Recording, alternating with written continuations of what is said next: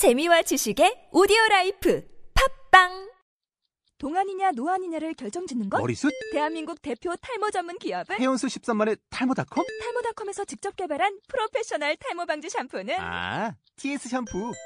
늘어진 두피 모공을 꽉! 단 한 올의 모발까지 꽉! 사용할수록 풍성해지는 나의 모발. 이제 탈모 고민 끝! TS 샴푸. 여대생의 자취생활 백서 오늘의 주제 음식. 살기 위해 먹는다. 에휴.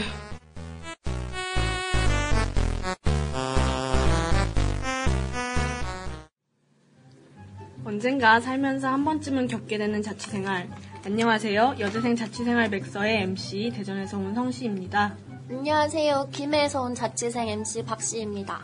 저희 방송은 이제 막 독립한 20살 여대생들의 나름대로의 자취 생활을 재미있게 소개시켜드리기 위해서 제작되었습니다. 청취자분들께 재미있고 유익한 정보를 드릴 수 있었으면 좋겠네요. 저희 방송은 음식, 청소 등 매주 다섯 개 정도의 주제를 돌아가면서 에피소드나 꿀팁 같은 것들을 얘기할 예정입니다. 그러면 오늘 패널을 소개해드릴까요? 안녕하세요. 저는 수원에서 왕복 4시간을 통학하고 있는 정씨입니다. 안녕하세요. 저는 서울에서 엄마, 아빠, 오빠랑 살고 있는 한씨입니다. 네, 그러면 각자 소개가 끝났으니 오늘의 이야기를 시작해 보겠습니다.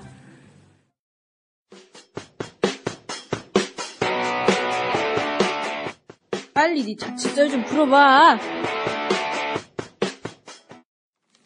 이번 코너 빨리 네 자취설 좀 풀어봐는 이번 주제 음식, 살기 위해 먹는다 편에서는 음식과 관련한 자취생들의 사연들을 들어보고 이에 대한 해결 방안을 MC 자취생들의 입장에서 제안하는 코너입니다.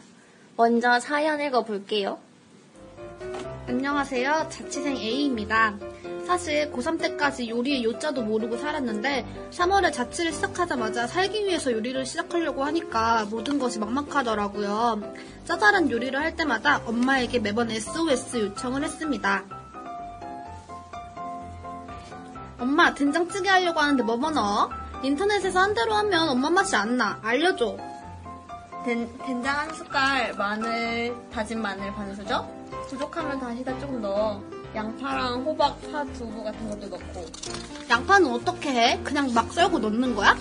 호박은 언제 넣어? 두부는 언제 넣고?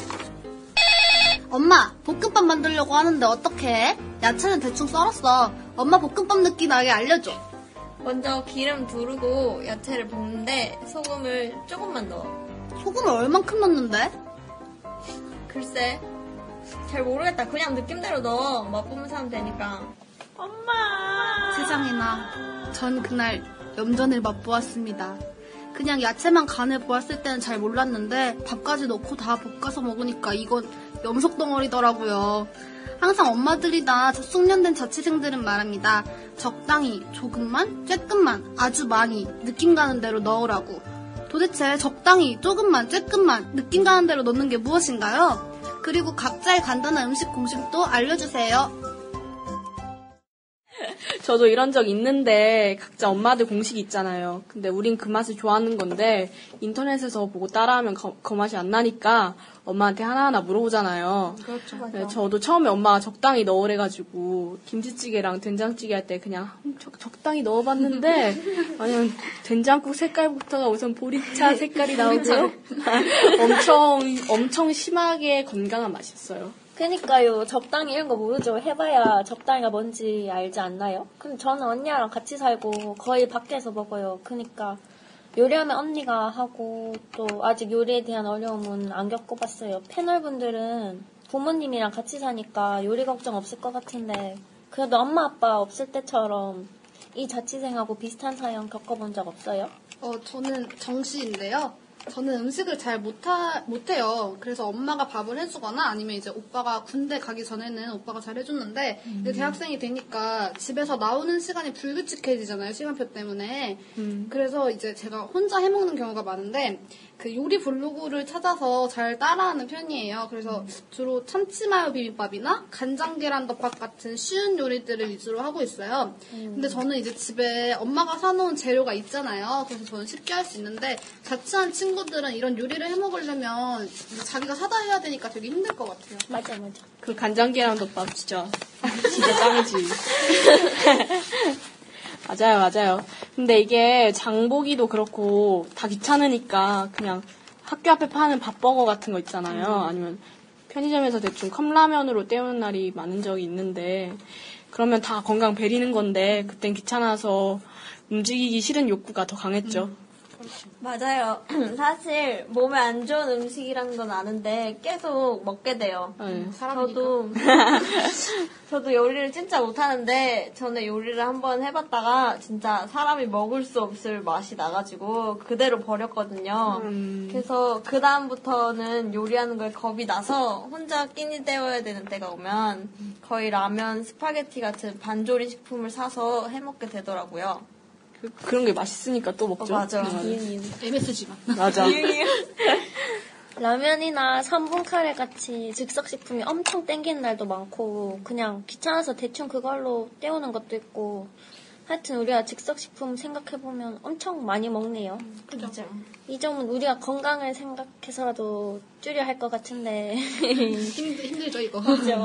그러면 앞에서 들은 한 익명의 자취생 사연에서 적당히 조금만 넣는 게 뭐예요? 그리고 각자의 간단한 음식 공식도 알려주세요라고 했는데 저희 나름대로 답변을 한번 해볼게요. 아, 우선 조금, 쬐끔, 적당히 이건 저도 아직 확실하지는 않은데 제가 그것들을 각 찌개나 국마다 적용, 적용을 시켜봐가지고 공식을 한번 해봤는데 여기 여기 딱 나오는데 물에 적당히는 우선 전체 냄비의 반에서 반보다 조금 적게 어, 한 냄비를 한 5등분 정도 하면 2.3 정도예요. 그리고 마늘은 반수저. 그리고 맛이 조금 부족하다 그러면 다시다를 반수저를 그냥 그러면 요 정도 요 정도로 이제 완성이 되고요. 그리고 볶음면이나 오뎅 볶음, 채소 볶음 같은 데 들어가는 굴소스들은 있잖아요. 반수저에서 반수저 조금 많게 정도밖에 안 돼요. 왜냐면 한 숟갈 더 마- 넣으면 맛이 너무 강렬해져요. 국맛. 네. 그, 안 돼, 안 돼. 그 그것도 설명해줘야죠. 그 반수저가 그냥 밥 숟가락 수저 말하는 거예요. 가끔 아, 맞아요. 음, 네. 인터넷에 보면 1 대문자티, 1 소문자 티 이런 식으로 쓰여져 있잖아요. 1 대문자 티는 1 테이블 스푼 한 큰술 음. 알죠? 꽉 차거나 넉넉하게 한 숟가락이고 1 소문자 티는 티스푼 한 작은 술이에요. 그러니까 밥 숟가락의 절반 정도? 그래서 수북히 쌓인 3분의 1 숟갈 정도까지도 괜찮대요. 만약에 설탕 한 큰술이면 숟가락으로 설탕 떴을 때 수북하게 쌓이잖아요. 그것보다 덜 나오게 한 좀 봉긋한 정도? 약간 수북하게 쌓인 정도면 돼요. 이것도 설명 애매한데 엄청 막 산처럼 쌓이게 한 다음에 한번 그릇 같은 데 부딪혀서 털어내면 나올 정도? 그 정도인 것 같네요. 오. 음. 그러면 국 말고 다른 음식에서 조금 적당히 같은 것들은 공식화된 건 없나요? 아, 그건 아니에요. 근데 확실히 이거는 죄송하지만 야매 요리를 엄청 해봐야 알겠어서 설명하기가 진짜 어렵네요. 근데 갑자기 엄마한테 좀 미안하기도 하고 내가 그렇게 알려달라고 때를 썼으니 그래서 모든 음식에서 조금, 많이, 그리고 적당히 같은 게 뭔지 그리고 각가지 계량에 대해서 좀 더 자세하게 정확하게 설명하기 위해서 다른 자료들을 좀 빌려봤는데요. 우리 자취생 박 씨가 말해주실 겁니다. 방송사 올리브 있죠. 거기 올리브쇼 쿠킹 클래스라는 프로그램에서 눈 대중 계량법에 대한 방송을 한 적이 있는데요. 이거 진짜 좋은 것 같아서 내가 소개해 줄게요. 그러니까 예. 양념에서는 한 큰술의 개념이 자취생 성씨TV랑 비슷하대요. 한 큰술은 한 숟가락 수북하게 쌓일 정도? 한 작은 술은 반 숟가락 정도래요. 이게 중요한 정보래요. 약간은 엄지와 검지로 살짝 꼬집는 정도? 적당히는 엄지, 검지, 중지 세 손가락을 이용해서 왕 꼬집는 정도.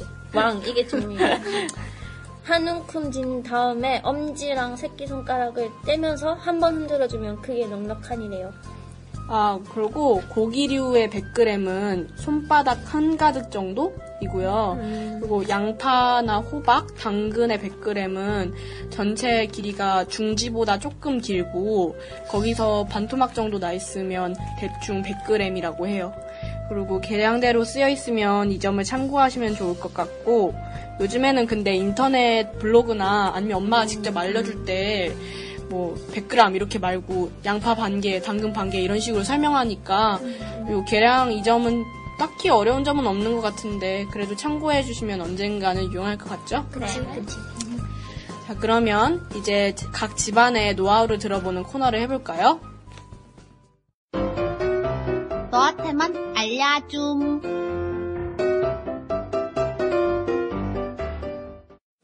이 코너는 우리 각 패널들이 집안에서 캐내온 각 집안들의 생활 팁 아니면 우리 패널들의 팁을 소개하는 코너예요. 먹기 위해 산다는 음식 주제니까 이에 관련해서 각자의 팁을 공유해 보도록 할게요. 내가 닭뼈를 보았을 때 후라이든지 양념인지 모르게 알아. 오늘 먹을 치킨을 내일로 미루지 말라. D와 D 사이의 C, 즉 벌스와 데스 사이에는 치킨이 있다. 있다. 있다. 있다. 있다. 인생은 치킨의 연속이다. 이 렇게 수많은 치킨의 명언이 존재하는 것을 봐서 치킨이 많은 이들의 기호식품인 것을 알 수 있는데요. 자취생이라고 다를 건 없죠. 그러나 혼자 사는 자취생, 한 번에 1인 1닭을 하지 못하는 자들이 많습니다. 그래서 각 패널들이 남은 치킨 처리법을 준비해왔습니다. 먼저 우리 패널 한시의 팁부터 공유해볼까요? 저희 집은 치킨이 남으면 냉장고에 보관해놨다가 다음날에 치킨 볶음밥을 만들어 먹어요.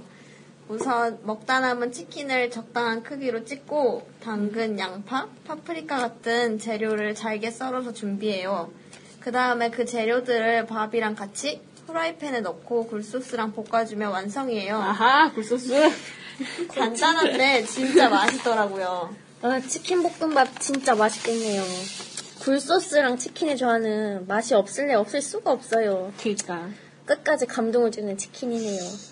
치킨이 이렇게나 자비로운 음식입니다. 그러면 우리 다른 패널 정 씨는 어떤 거 공유하고 싶어요? 어, 네, 저는 이제 후라이드 치킨 처리 방법인데요. 그 남은 후라이드 치킨을 전자레인지에 그냥 돌리면 이렇게 쪼그라들고 막 기름만 많이 나가지고 되게 짜증나잖아요.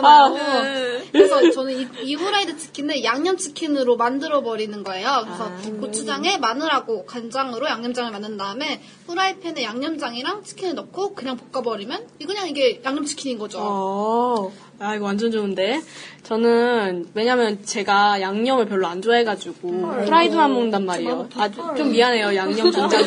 양- 양념 추종자네. 아, 네, 양념 추종단에 미안하지만 전 프라이드만 먹는단 말이에요. 근데 이상하게 그 좋은 프라이드 먹다가도 어느 날 문득 생각나는 양념 치킨 뭐 그런 적이 있는데 이 방법 써봐야겠어요. 또 다른 팁은 없나요?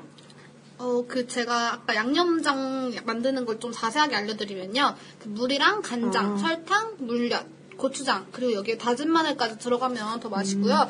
또그 단 거 좋아하시는 분들은 케찹을 넣어서 더 달게 만드실 수도 있을 것 같아요. 그리고 땅콩이나 호두 같은 견과류를 이렇게 다져서 넣으면은 그 밖에서 파는 그 진짜 닭강정 같은 맛을 느끼실 수 있습니다. 아, 궁금했어, 어떻게.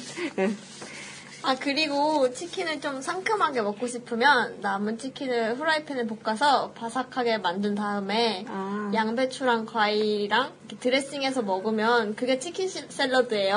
어. 근데 정 씨 이야기 들으면서 궁금한 건데요. 네. 아까 정 씨 얘기하실 때 보니까 참치 마요 덮밥 하실 줄 안다고 하셨잖아요. 네, 그렇죠. 근데 마요네즈 게는 참치 마요랑 치킨 마요 두 가지 양대 산맥이 있잖아요. 그러면 치킨 마요도 하실 줄 아세요? 당연한 걸 말씀하시네요. 오. 마요 덮밥을 진짜 좋아해가지고 그래서 마요 또 치킨 마요 덮밥도 이게 만들 수 있는데요. 치킨 마요 덮밥을 만드시려면 이렇게 남은 치킨을 그 깍둑 썰기 해가지고 작게 썬 다음에 계란을 스크램블 에그식으로 만들어요. 그리고 다음에 양파를 익혀서 넣은 다음 이제 마요네즈를 뿌려서 먹으면 그게 바로 치킨 마요 덮밥 아닙니까? 오, 이거 Master Chef of Korea에 나가셔야겠어. 아, 그 진짜 맛있겠네요. 아, 그러니까. 닭 한 번에 못 먹어가지고 닭이 눅눅해질까봐 잘 안 시켜 먹었거든요. 그냥 시켜버리고 남은 닭으로 그렇게 해 먹으면 되겠네요. 그렇죠. 우리 이렇게 유용한 팁들 들어봤는데 어땠어요? 좋았어요. 저도 오늘 알게 된 게 많아가지고 앞으로 한 써먹어 봐야겠어요. 지금은 언니랑 사는데 내년에는 자취하거든요. 그래서 그때 요리 좀 쉽게 할 수 있을 것 같아요. 저도요. 근데 저 솔직히 자취하면서 야매 요리 많이 발전했다고 생각했는데 오늘 알아가는 게 많은 것 같아가지고 너무 좋은 것 같아요. 다음 방송에서는 우리 청소에 관련한 이야기를 할 예정이에요. 가족들이랑 같이 살 때나 혼자 살 때나 청소는 항상 문제잖아요. 맞아요. 그러니까 우리 다음 시- 이 시간에는 이것에 대해서 이야기해 보도록 하겠고요. 오늘 즐거운 시간이었습니다. 자, 그러면 우리 1화도 무사히 마쳤으니까 다 같이 치킨 먹으러 갈까요? 치킨 먹으러 가자!